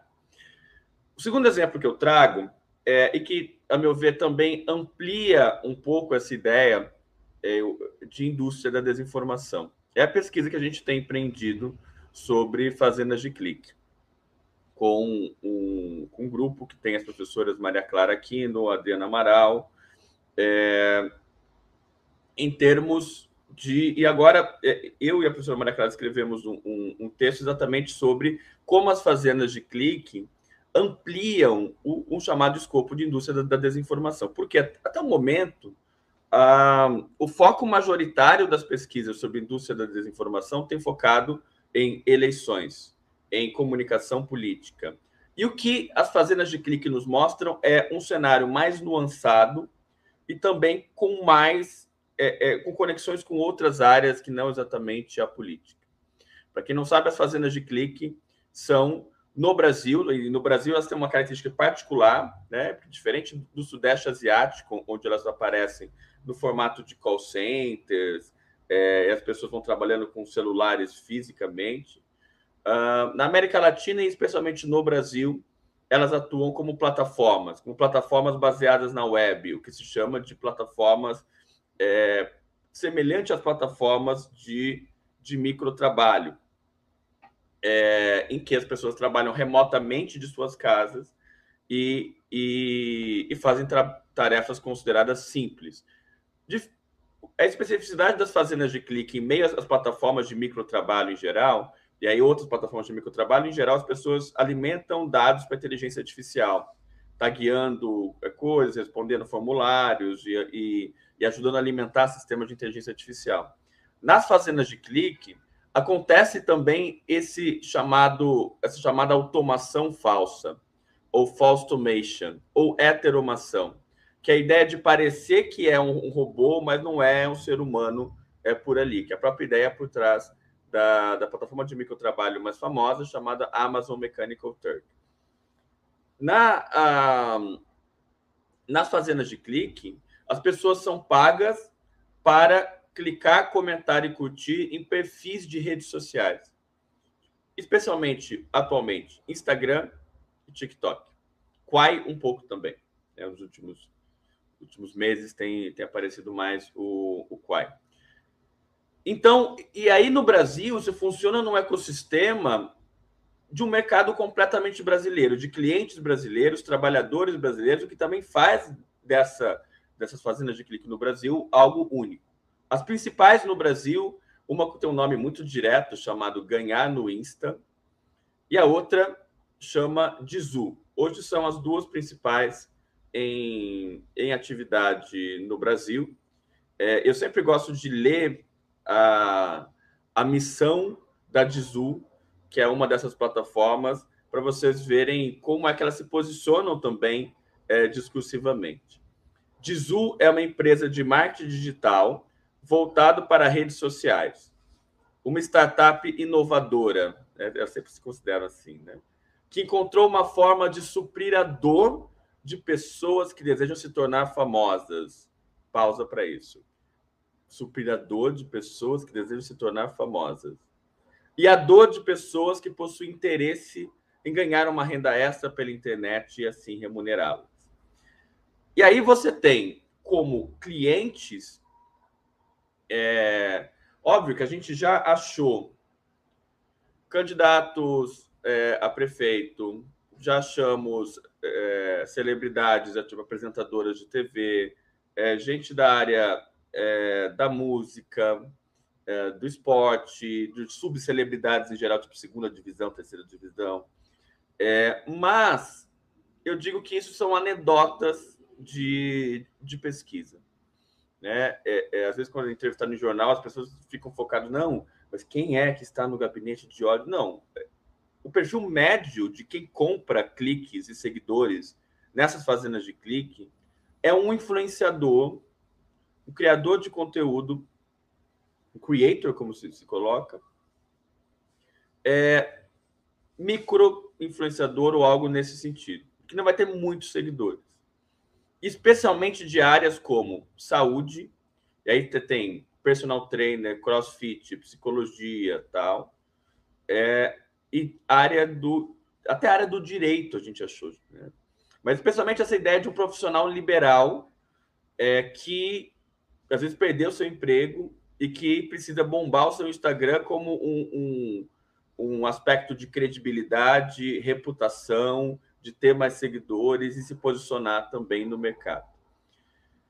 O que mostra do que mais do que alguém muito perverso é, comprando cliques para manipular, a gente tem um circuito do trabalho por aí completamente perverso, é, seja dos clientes, seja dos, é, dos próprios trabalhadores. É, só um caso interessante, depois de toda a, a, a, polêmica se Arthur Aguiar tinha ou não comprado cliques para vencer o, o, Big Brother Brasil, é, faz o que? Umas duas semanas, ele fez uma propaganda no Instagram dele de uma das fazendas de cliques. Você vai ganhar dinheiro fácil, só clicando, comentando e, e curtindo, e algo que saiu depois em matéria é, do jornal O Globo. Isso mostra para gente é, não só nesse caso, mas o caso dos, dos, dos, dos influenciadores e o caso é, também de subcelebridade, de alguma maneira, é que as fazendas de clique são mais ligadas a um universo de uma creator economy, de uma, de uma economia de influenciadores, de, de, de creators, e também a uma indústria do entretenimento. E essas questões estão, estão relacionadas. mais do que exatamente a uma esfera é, política é, eleitoral. Né? E isso amplia, de alguma maneira, o que significa a produção de desinformação ou essa chamada disinformation for hire. Né? É, os trabalhadores ganham cerca de 0,006 por tarefa para curtir, comentar e seguir essas pessoas. E aí tem gente que vai atuando com 300 contas ao mesmo tempo e usando bots para isso. Eu chamo esses trabalhadores de bots humanos. É, e criando táticas para poder ganhar mais dinheiro em cima dessa desse verdadeiro scam, que é, é, um, é um o texto que a gente publicou na New Media and Society, para nomear uma espécie de um golpe, de uma fraude que as próprias plataformas fazem com que os trabalhadores é, atuam. A gente chama as fazendas de clique de plataformas parasitas, porque elas precisam das infraestruturas das plataformas de mídias sociais para poder para poder é, atuar, né? Sem a API do Instagram, do TikTok, do Quai, você não consegue é, trabalhar pelas pelas fazendas de clique. E há toda uma complexidade. Depois eu posso comentar melhor algumas dessas camadas que as próprias plataformas de fazendas de clique vão dando dicas para os trabalhadores não serem bloqueados na, na, nas redes sociais. Por quê? é, como uma estratégia de sobrevivência, os trabalhadores vão criando contas fake. Aliás, as dimensões, a gente tem a curtida, que é fake, é, os seguidores, que são fake. Aí os trabalhadores criam contas fake. E você tem mercados paralelos de contas fake, inclusive de fotos, de, é, de packs de fotos fake. Então você tem algumas dessas dimensões é, de fake nessa construção das, é, das fazendas de clique. É, os trabalhadores, então, por estratégia de sobrevivência, vão criando perfis falsos e que não podem ou não querem que pareçam que sejam falsos, porque se parecer muito falso, o Instagram vai, vai bloquear, e aí é um jogo de gato e rato do que significam a perspectiva da regulação das plataformas e a perspectiva autorregulatória delas, em termos de, de eliminar conteúdos falsos e tal e tal. E o que, que as fazendas de clique vão fazendo para tentar driblar isso? Que é um pouco do que a gente coloca nesse texto da New Media Society, chamado Platform Scam, é, desse jogo de gato e rato. Por quê? Eles começam a, a criar cada vez mais é, mecanismo. Olha, só pode trabalhar para fazenda de clique se você tiver perfil, eles chamam de perfil fake, eles chamam de perfil bom que tenha no mínimo 15 seguidores, que tenha cinco fotos, curtidas em todas as fotos, é, e que não pareça fake. É, esses dias, em um dos grupos que a gente é, pesquisa, tinha uma pessoa dizendo assim: gente, eu quero um, um quero comprar um perfil fake é, de é, um perfil fake feminino que não pareça fake. Pago 10 reais por isso. Tem todo um mercado paralelo de contas falsas para Instagram, especialmente TikTok. É, e esse mercado, todo mundo é instado não só ser um trabalhador para fazenda de clique, mas um revendedor de contas falsas nos mercados paralelos. Isso se liga a um histórico de trabalho informal no Brasil, que é o, a figura do revendedor ou a figura da revenda, que historicamente tem desde é, revenda de de coisas do Paraguai em geral, né? bebidas, brinquedos e tal, revenda de produtos tipo Natura, e que parece que se atualiza é, esse vocabulário da revenda para as fazendas de clique, colocando pessoas que têm até um histórico de trabalho informal nessa figura de revendedor de contas falsas. E esse argumento vai estar num, num, texto que vai sair na revista Work Organization, Labor and Globalization, agora no, no mês de outubro, é, que é exatamente essa figura da revenda nas fazendas de clique. É, e como se combate isso? Né? É, é, como se combate essas diferentes camadas de fake que passam por conta fake, é, curtida fake, o, o perfil fake, os mercados fake e, e a, até a, a as packs de fotos que são vendidas como, como fake. É, eu brinco que parece Demogorgon, porque Se você elimina um ou dois é, é, perfis, aparecem 10. Inclusive, quando um, um, perfil de um trabalhador de fazenda de clique é bloqueado pelo Instagram, é, ele não recebe por aquele dinheiro que ele, que ele conseguiu é, curtindo e, e seguindo perfis. Então, eles vão criando exércitos de bots trabalhando para os bots humanos, com até 300 contas por pessoa, de maneira que se 10 perfis forem bloqueados, eles ainda têm 290. É, então, às vezes, parece a questão do enxugar é, o gelo. Né? Como o, o, o, próprio caso, o caso do Arthur Aguiar, o, o Instagram tentou ser exemplar frente a um caso público. Né? É, o Instagram deletou o, o, story do, do Arthur Aguiar fazendo propaganda de fazendas de clique. É, como algo assim, olha, exemplar, deletamos esse, né? mas que é muito complexo. Né? E, e, é muito mais complexo a gente pensar o que seria a regulação, o que seria o combate à, à desinformação nessa perspectiva desde baixo.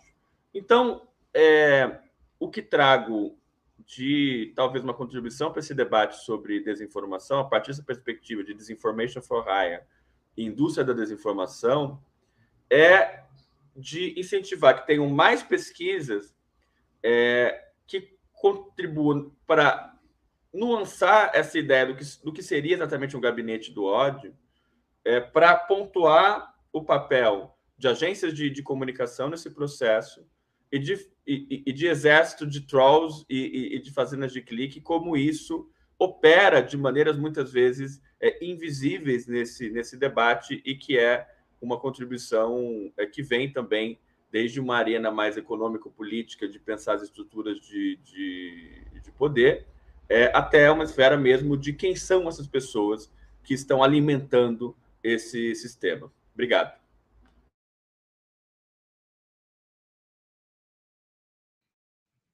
Obrigada, professor.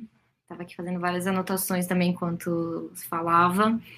É, antes da gente partir para as perguntas, o Tiago ele perguntou: Rafael, tem como repetir quais são essas duas principais empresas de compra de cliques no Brasil? Tem sim. A, a primeira, ela é bem literal, chama ganhar no Insta. É, eu fazendo propaganda, daqui a pouco o Thiago já vai estar trabalhando para fazer de clique todo inserido aí. E lá é interessante que tem até uma tabelinha de preços, quanto você recebe para cada coisa e tal. E a segunda chama Dizu, D-I-Z-U, que é essa que fala que vai suprir a dor de pessoas que querem se tornar famosas. Legal. Beleza. É, professor, eu tenho uma pergunta e aí eu já vou aproveitar e vou colocar também aqui a pergunta da Vitória, que eu acho que elas se relacionam.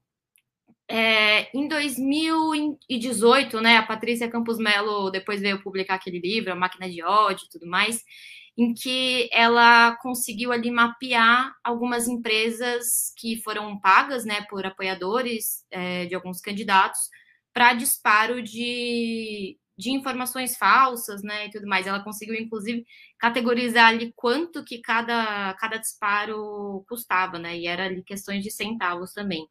A minha pergunta é: isso se relaciona no sentido de talvez tenha sido um início desse mercado paralelo é, de desinformação, do que o senhor estava comentando de, de perfis falsos, de curtidas falsas, é, de todo esse mercado que veio, que hoje já está muito mais bem informado, né? Acho que o próprio Jonathan Ong ele conseguiu mapear muito bem isso, como algumas contas antes era essas contas falsas eram utilizadas para mercado de beleza, é, mercado fitness, e depois, né, ali na política filipina, foi utilizada ali para manipulação da própria eleição.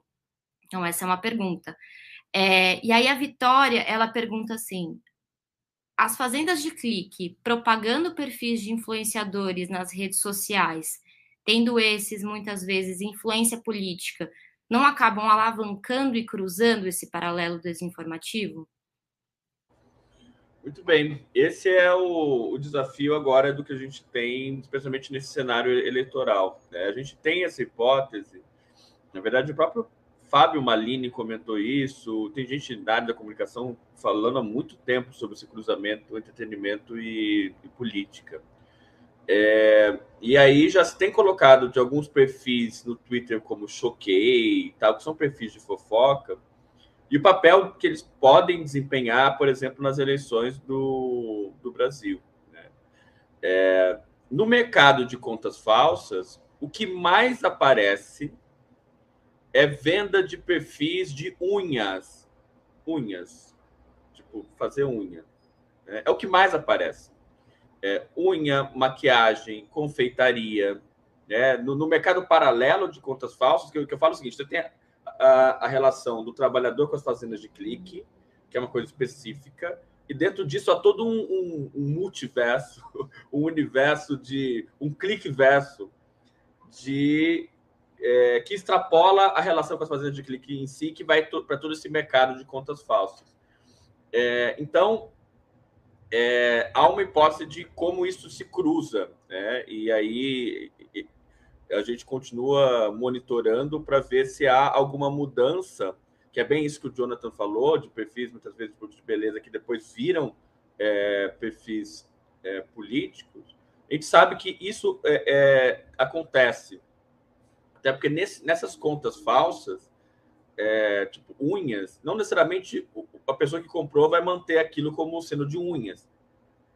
A gente não tem ainda uma, uma prova no sentido de mostrar a relação disso com a influência política. Às vezes muda para um outro setor, sei lá, é, é, é setor de esporte, por exemplo. Né? Então a gente não, não conseguiu ainda monitorar o que ainda está fora do nosso alcance empírico, mas a gente considera que essa é uma hipótese que o Jonathan já viu nas Filipinas e que é plausível é, para o Brasil.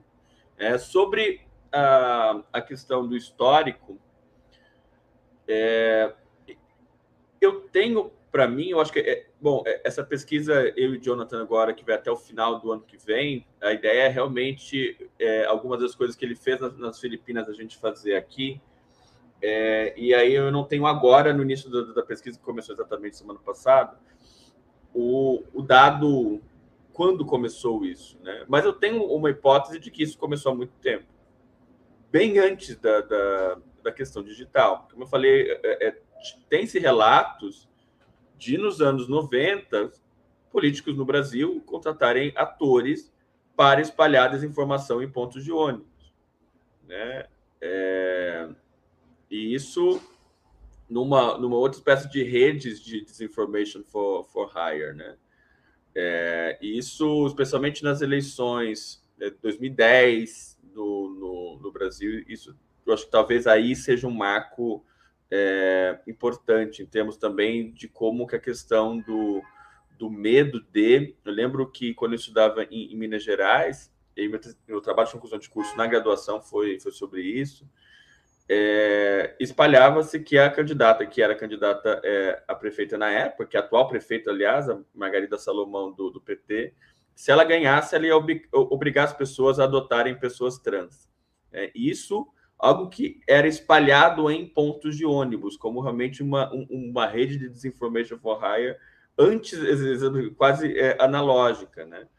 E aí o desafio é é, historicizando, por um lado, historicizar essas práticas, para mostrar o que há também, que não é, não é algo totalmente novo, mas o que há de novo, ou o que há de nuances aí. É, e todo o, o, processo é marcado por práticas antigas e novas. Por exemplo, a ideia do revendedor é, não é nada nova no, no Brasil. Agora, o que é novo é o revendedor de contas falsas, de bots, com 300, 300 bots atuando ao, ao mesmo tempo. Né? E, e quem e quem quer saber mais sobre isso, eu convido a assistir os dois desenhos animados que a gente fez, está no YouTube do Digilabor, sobre, chama Trabalhando nas Fazendas de Clique. Mas se você entrar no YouTube do Digilabor, esses desenhos vão estar lá. Espero que vocês gostem. Legal. É, chegou aqui mais uma pergunta da Samária. Ela pergunta: Há poucos anos, empresas de call center cresceram enormemente, com instalações físicas grandes, especialmente em cidades menos centrais, empregando inclusive estudantes de comunicação. essas empresas podem ser estruturas não exatamente de call center, mas de fazendas de clique. E eu aproveito para continuar a pergunta dela, é como também o desafio, acho que, de responsabilizar essas empresas que estão por trás dessas iniciativas, né? Acho que você comentou um pouco sobre isso, né? Até a própria matéria da Clarissa que fala um pouco desses aplicativos de delivery que ficaram responsáveis por muitas vezes minar a manifestação de, né, de entregadores, que teve bastante força esse ano. É, mas o desafio de, de realmente identificar e responsabilizar essas empresas que estão por trás. Com certeza. É, é, o caso da, da, da Samária, o que ela coloca está naquela. Pode ser, mas não tenho pesquisa sobre. É, pode ser uma, uma grande pista, né? É, como é em outros países. Eu acho que a gente ainda não conseguiu mapear todo esse ecossistema de disinformation for hire uh, no, no, no, Brasil. Acho que esse debate está começando, né? É, em termos de debate público, inclusive, e tal. É, então, pode ser, até pode ser uma pista interessante para as pesquisas, mas não tem nada é, assim, olha, existe uma, uma relação. É, qual era outra pergunta mesmo, né?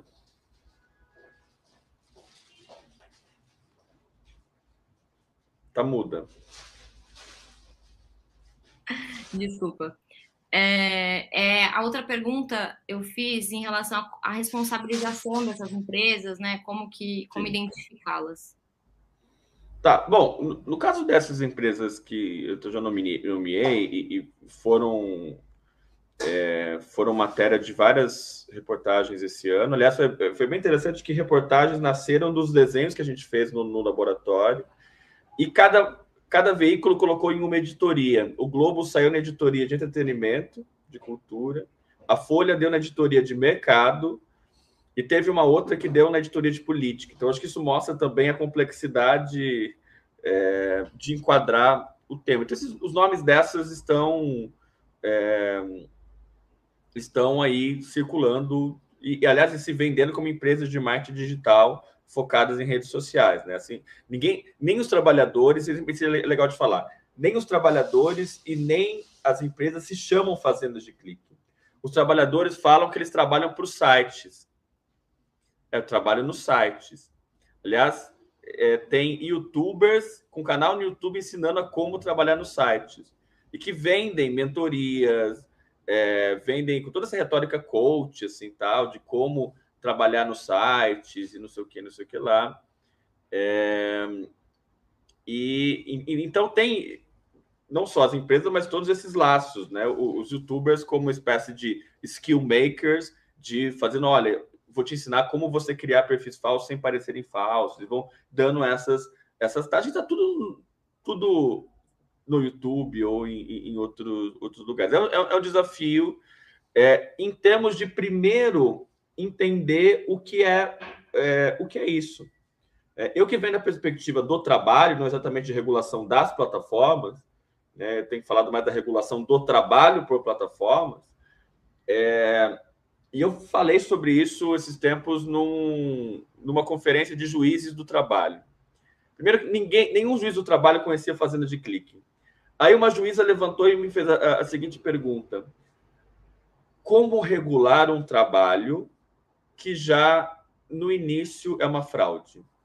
Dizer, é diferente de você regular, do ponto de vista do trabalho, alguém que trabalha é, para uma uma Amazon Mechanical Turk alimentando, sei lá, é, é, mandando fotos para reconhecimento facial, é, transcrevendo coisas, é, fazendo isso, do que algo de você estou trabalhando, é, curtindo perfis, dando curtidas falsas. É, isso é um desafio, inclusive, para quem pensa regulação do trabalho. então, eu considero que o passo que a gente está agora é de sensibilização dos chamados stakeholders, dos formuladores de políticas públicas, da existência desse problema. É, é que Rafael Groma sozinho não tem a solução. Com certeza. É, E eu fiquei me perguntando aqui também, estou aproveitando já a sua participação, porque eu sei que daqui a pouco você tem que sair, né? Mas quais caminhos que você vê para pesquisa nesse campo de comunicação versus trabalho e como que um pesquisador pode se preparar para pesquisar, por exemplo, relacionando desinformação e trabalho, aí, por exemplo, nas próximas eleições, né? Porque é muito difícil, a impressão que eu tenho, é muito difícil de conseguir mapear esses fenômenos enquanto eles estão acontecendo. As próprias eleições de 2018, a, todas as ações que tiveram em relação a esse disparo de fake news veio mais tardia, né, dos órgãos de, enfim, Supremo, tudo mais. Então, como que, como que o profissional pode se preparar também, jornalista cobrindo e também pesquisando esses temas? Eu acho que é entender que talvez o tempo do jornalismo e o tempo da pesquisa sejam temporalidades distintas. É, às vezes nem tão distintas assim. Pensar na matéria da Clarissa Levi demorou bastante tempo para ela também é, fazer aquilo. É muito difícil a gente conseguir é, fazer algo de fôlego agora no, no, no calor do, dos acontecimentos. Né? É, é, é, infelizmente, adoraríamos, né? porque tem todo. Eu acho que primeiro entender isso, né? que, que talvez algumas reverberações em termos de indústria das informações das eleições venham depois. Obviamente, tem muita gente super qualificada no Brasil monitorando eleições de desinformação. Posso citar alguns: Raquel Recoeiro, um, Marcelo Alves, é, o pessoal da, da FGV, Internet Lab, né, que tem mapeado essa questão das desinformações, desinformações quase em tempo real, como um observatório. É, e vai ter gente que vai produzir isso, que às vezes vai servir para uma matéria, ou vai servir para algo nessa relação academia e jornalismo mais, mais fácil, que vem dos métodos digitais, de scrapping da, da, das coisas. É, mas essa pesquisa que é mais qualitativa de, das pessoas por trás é, é como uma reportagem investigativa nesse caso. Ela demanda um, um certo tempo das coisas é, se assentarem, né? É, mesmo é, é, é, e é engraçado que a coisa da pressa, né? Além do desenho das fazendas de clique ter proporcionado essas matérias, um gancho foi o lance de toda a polêmica se o Arthur Aguiar tinha ou não tinha ou não comprado cliques né, para ganhar o, o, Big Brother. E na época as pessoas me perguntavam, Rafael, o Arthur compra cliques? Eu falei, não sei. Não tem nenhuma evidência empírica das pesquisas que, que possa ter isso. Aí quando ele vai, posta o story, ao menos é, é, fazendo propaganda de uma fazenda de cliques, você fala, bom, pode não ter comprado, mas vai estar por dentro do, do, do rolê, né? É, dicas para pesquisadores que querem. Uma agenda de pesquisa é, é um pouco dessas, né? Do, do, papel da agência de comunicação, das fazendas de, de troll, mostrar que bot or not não é uma questão muito simples. Porque pensa o caso das fazendas de clique. É, as pessoas perguntam, ah, mas é bot ou não quem está seguindo o Bolsonaro? Pode ser um bot gerenciado por alguém que está fazendo uma fazenda de clique, que está, enfim, é, é uma lógica um pouco mais nuançada aí. Então, acho que há espaço tanto para entender melhor esse fenômeno, quanto também de propor alternativas. Né? Nesse momento que a gente está da ciência, em que tem se cobrado cada vez assim, não publicar em, muitos lugares, mas ao menos fazer pesquisa de, de impacto e, de, e que impacte fora também da, da, da academia. Então, do que, do que se chama de public engagement. Então, eu acho que isso é, é um dos, dos desafios. Legal. É, o professor Ronaldo também eu vou colocá-lo aqui na, na sala para conseguir também responder algumas das perguntas. O professor Ronaldo está por aí? Ah, apareceu aqui. Legal. Chegou mais uma pergunta da Vitória, eu acho que vale aí a consideração de ambos, né? Ela fala assim: é, talvez seja uma questão um pouco vaga, mas como entende-se a realidade virtual e a propagação de desinformações? Pergunto por ser um meio é, menos mapeável. E se vocês conhecem, né? Se, se já existe algum caso conhecido nesse meio. Vitória, foi Primeiro, assim, eu não sei, eu não, eu não saberia te, te, garantir se é, um meio, se é um meio menos mapeável. Existe hoje uma, uma série de ferramentas né, que, que possibilita que a gente tenha algum tipo de, de acesso a, a esses processos que se dão uh, nesses lugares. Talvez até seja mais mapeável do que numa realidade uh, também a ideia de realidade virtual assim, é um conceito bastante complexo, como eu estaria dizendo, assim, que não sei, a gente pode chamar efetivamente o que se dá no âmbito das plataformas com realidade virtual, ou apenas uma outra, uma extensão, uma outra realidade né, complexa. Então, essa ideia de virtual, virtual é problemática do meu ponto de vista. De qualquer forma, tal, talvez, existe hoje, uma, a gente pode talvez construir formas de acesso né, a dados que podem nos dar que, que permitam que a gente consiga ter algum tipo de mapeamento de processos desinformativos né, do que as que se dão no, no, ambiente da rua, por exemplo. Né, que o Rafael citou esse, esse exemplo clássico né, dos atores que faziam performance né, na, nos pontos de ônibus e outras e outros modos assim do boca a boca, enfim, nas coisas que se proliferam né, na, na, na, nas sociabilidades mais tradicionais, mais convencionais, então, talvez seja até mais fácil, não sei, eu estou supondo que existem ferramentas que permitem que a gente tenha algum tipo de uh, ma, ma, ma, mapa né, de extensão de como determinados conteúdos se constituem e se propagam. Né? Uma série de pesquisadores fazem isso hoje. Não se, se, se, se valendo de algumas ferramentas específicas, e tem gente pensando, inclusive, na construção de ferramentas que possam, que nos permitam, que permitam que a gente tenha algum tipo de acesso a isso. Então, há um esforço hoje da comunidade, né?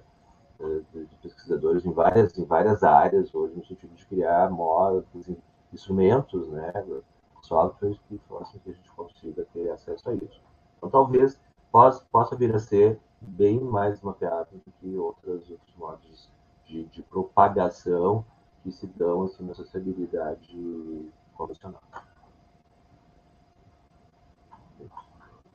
É, no, o que eu tenho de input aí, talvez pegando um gancho do que a Ana Regina colocou em relação à regulação da inteligência artificial, que é um debate é, mais amplo, é, mas que envolve exemplo, os, os, exemplos que se tem já hoje de casos de, de racismo ou de agressões no, no metaverso. É, eu não acho que isso seja menos mapeável, eu acho que, no fundo, eles até são mais rastreáveis em termos também de rastros de dados e digitais do que é, é, eu acho que isso amplia essa, essa dataficação e, e, e para quem tem o controle disso, né, por exemplo, a Meta vai conseguir mapear isso ainda, ainda mais, né? Talvez seja mais é, caixa preta para outros, para talvez reguladores ou algo assim. A ver. Legal. Obrigada, gente. É, te, surgiu aqui mais uma pergunta da Samária também. Ela pergunta: entrevistas convencionais conseguem ser válidas com entrevistados que mentem? Que formato e estratégia adotar?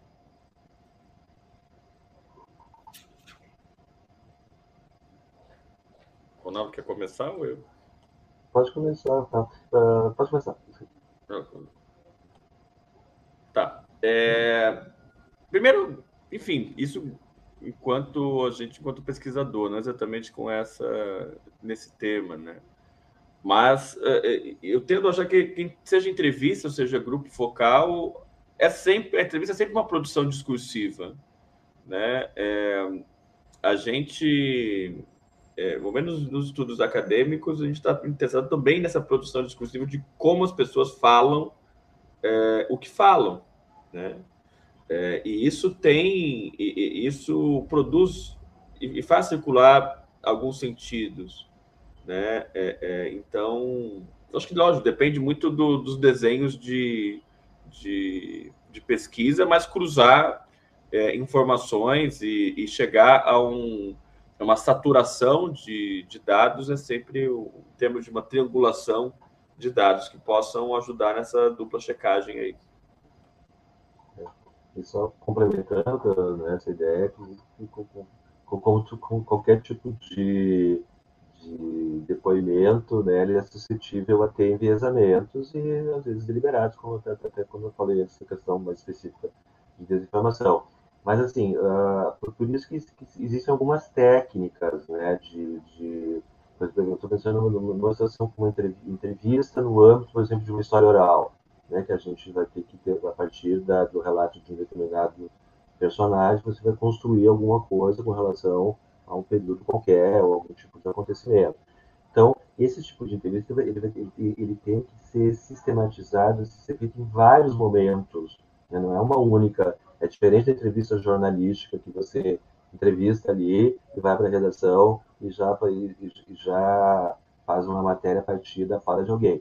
Uma entrevista, uma pesquisa, ela tem uma sistematização mais longa. E aí você vai, inclusive, depois você vai analisar esses dados, né? Então, a entrevista, no ponto de vista de uma pesquisa, é um dado que vai ser suscetível a uma análise. E para isso você vai ter que ter uma temporalidade ou outra, até para poder perceber as, as, contradições em que as pessoas caem nessa, na, na, na, nessa construção discursiva. Né? Então, dependendo da situação, se é uma entrevista que vai ser feita assim de um, de um historial, ou a questão de um focal que você tem vários elementos ali participando do mesmo processo. Então, existem modos de, de analisar isso que você pode detectar não exatamente se é, se é verdade ou se é mentira, mas detectar contradições e paradoxos. E isso, do ponto de vista de uma análise, é bastante relevante. Legal, obrigada, gente. É, eu separei aqui uma pergunta que surgiu a partir da fala do professor Ronaldo, que eu achei bem interessante, né? Então, partindo aí do pressuposto de que a desinformação né, não é algo exatamente novo, mas que vem acontecendo e se aprimorando nos últimos tempos, né? É, qual seria, na visão de vocês, o papel do jornalismo? Né? O professor comentou, achei interessante, ele falou que é preciso transparência desses processos, sem enviesamento, né? E aí eu fiquei me perguntando de que forma o jornalista pode fazer isso, é, me veio até um exemplo à mente, né? A própria entrevista que o, que o presidente Jair Bolsonaro deu ao JN, em vários momentos ele ou desmentia os entrevistados ou contestava falando não, mas isso que você está falando é fake news. É, qual, qual que é o, a postura que o jornalista deve adotar nessas horas, né? Será que, de repente, passando o, um vídeo do, do Bolsonaro ali naquele momento que ele falava, não, eu não, eu não xinguei os ministros. Será que de repente a Globo poderia ter recapitulado esses vídeos e mostrasse lá na hora? Qual que é o, né, o trabalho aí do profissional de comunicação nessas horas? Pois então, Naya, assim, acho que não existe assim uma, acho que não existe assim, um, um, assim, um manual tem que ser desse modo, assim, sabe? até porque as, as situações elas têm são ambientes discursivos distintos. No caso de uma entrevista no Nacional, ali tem muito mais um caráter da instituição Jornal Nacional se colocando como né, a guardiã de determinados princípios e vamos aqui. É mais uma performance do Jornal Nacional, assim que eu leio, pelo menos, do que dos candidatos em si. É, estamos, estamos regulando alguma coisa. Uh, mas talvez sim, eu acho que essa ideia de, de ter uh, uh, a principal coisa, assim, a jornalista poder admitir que erra e erra muito. Né? Então, deixar claro isso para a sociedade. E, e, e, a cada erro, em vez de sair uma, uma assim, um erramos muito chifrinzinho, muito dizer assim, olha, nós erramos porque a gente erra, porque é da natureza do processo errar. Eu acho sempre, é isso que eu chamo de transparência, assim, é, é, é, é não, é, é, é, é uma isso é muito difícil, porque é uma, é uma coisa muito sedimentada na, no imaginário do jornalismo. É superar né, essa, essa ideia de que o jornalismo possa ser detentor de uma verdade, uma verdade discutível. Eu acho que isso é um processo muito longo e a gente, nos, na, na, nos cursos, a gente, a, gente, a gente, trabalha com os alunos assim, muito fortemente isso, no sentido dessa superação, dessa, dessa ideia, mas ela ela está assim, de tal forma instituída né, na, nesse, nesse, nessa, nessa, nesse sistema que é difícil de superar.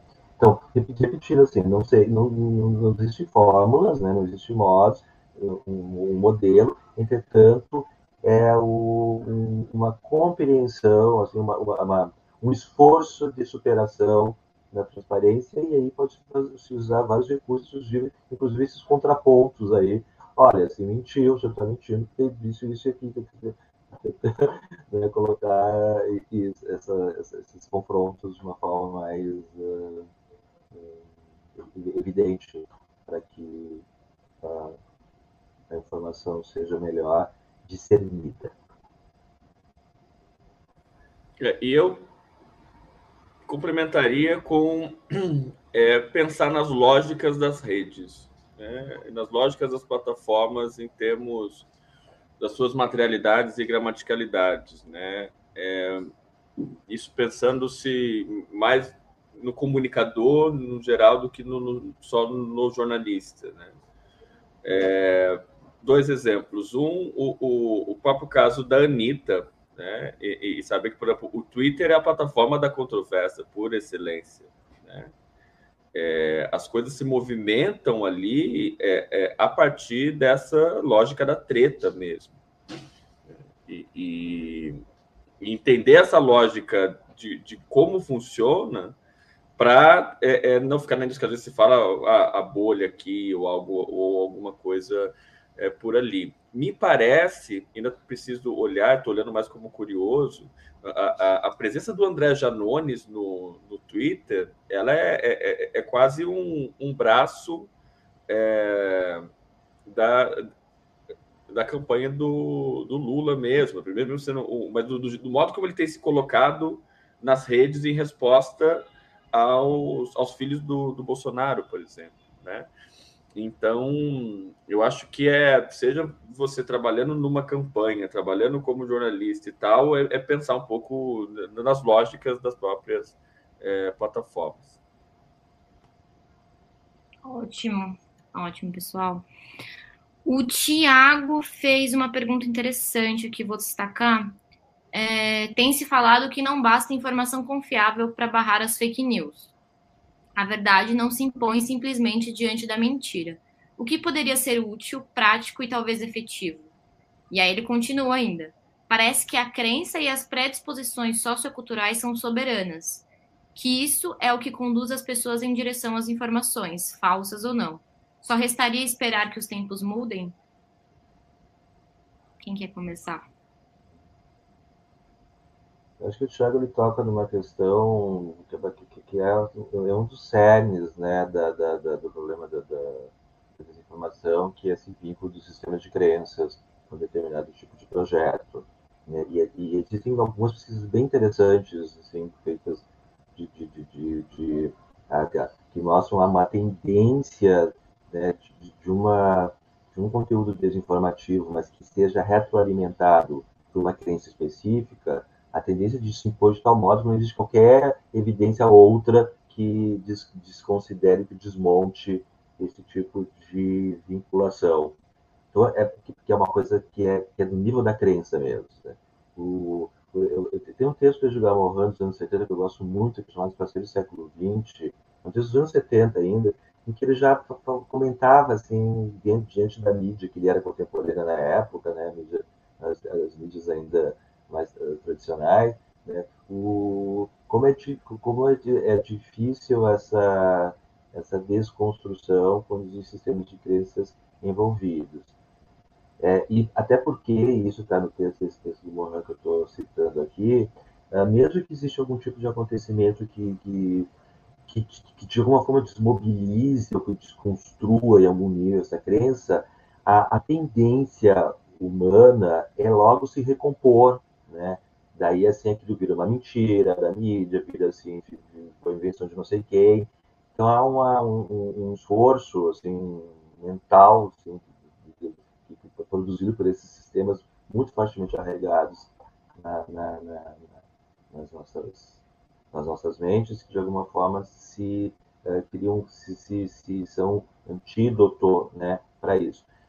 O que seria interessante, como um contraponto aí a, essa, a essa fortaleza dos sistemas de crenças, é a gente poder, se fosse possível, desenvolver, assim, isso, isso implicaria assim, sistemas educacionais, assim, desde os primórdios, desenvolver assim, uma, uma, um exercício né, da, do, de uma pluralidade de pensamentos, né, e, e, e uma, uma, abertura dos, dos, dos, sistemas de ideias para considerar outras possibilidades e para superar essa ideia de sistemas tão fechados como os que são delimitados por sistemas de crença. É muito difícil, eu não tenho resposta, Thiago, assim, pra, porque eu acho que, que são coisas quase intransponíveis.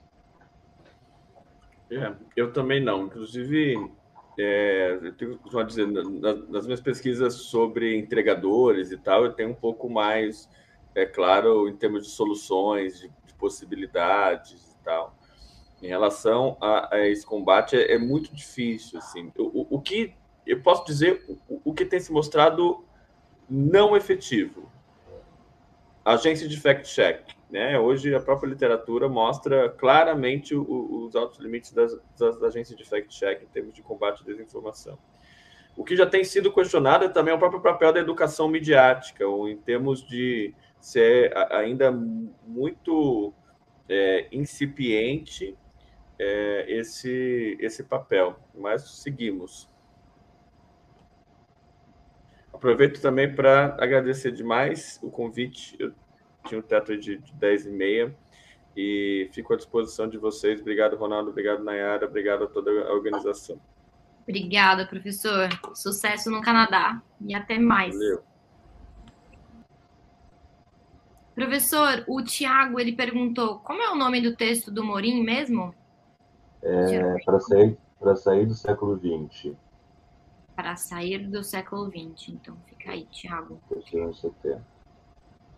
Professor, acho que a gente já está se encaminhando aí para o final. Tem mais alguma consideração que você acha que merece ser feita? É, ou mais algo, enfim, que a gente não comentou e que o senhor acha que, que seria interessante também acerca do tema? Bom, assim, o que eu posso dizer para encerrar é que a gente está, esse as questões todas que foram levantadas aqui, do, pelo, pelo Rafael, pela Ana Regina, né, essa complexidade imensa de, de, de, de conceitos e de ambientes onde proliferam-se a desinformação, elas, elas exigem, elas demandam assim, pesquisas que a gente possa chegar mais próximo né, do entendimento e compreensão de como essas coisas funcionam. Né? E digo isso assim, no, no, momento em que a gente uh, nesse momento tão crítico que a gente atravessa, né, em que exatamente para até ecoando aqui o, o, livro da o livro da, da, da Regina e da, da Maria Alva, assim, essa, essa construção né, da ignorância, né, é evidentemente que existe para essa, essa construção ser efetiva, há uma, há uma diminuição dos investimentos exatamente em áreas que poderiam pluralizar os pensamentos, né, que é a pesquisa e a educação. Então, e, e, me parece que a questão da informação, a despeito de todas essas coisas, todos esses, esses nuances todos que foram relatados aqui, tem como fundamento, sobretudo, assim, essa, essa, é, é, é, esses, essas, essas limitações né, que, vão, que, vão se impondo à sociedade à medida que os processos culturais, uh, educacionais e de pesquisa e da ciência são destruídos. Isso, sim, já é assim, uma, uma, uma, uma antessala né, para que esse ambiente informativo se prolifere, se consagre, né, que, é, que, é um, que é um plano político, né, necropolítico que está sendo posto para nós.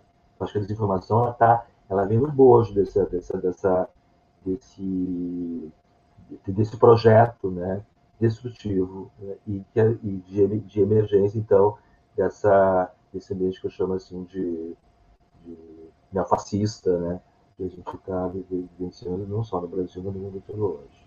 Então, e isso exatamente na, na, destruição desses setores, que são os setores que, que possibilitam, viabilizariam uma, uma maior uh, um ampliamento né, das visões de mundo e de todas essas questões de relação de erro, de verdade, essas coisas todas.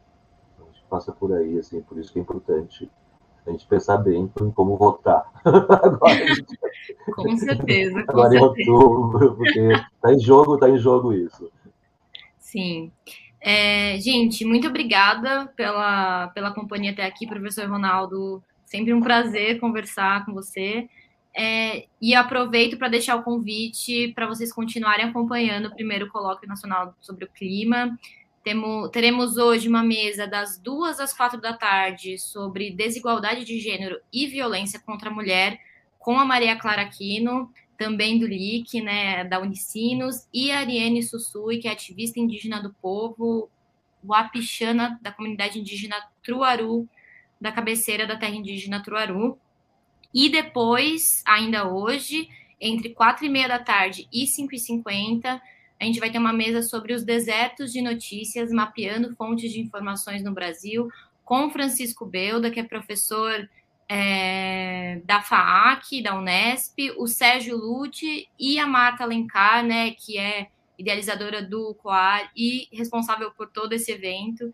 Então, fica aí o convite para vocês continuarem acompanhando e até uma próxima. Um abraço.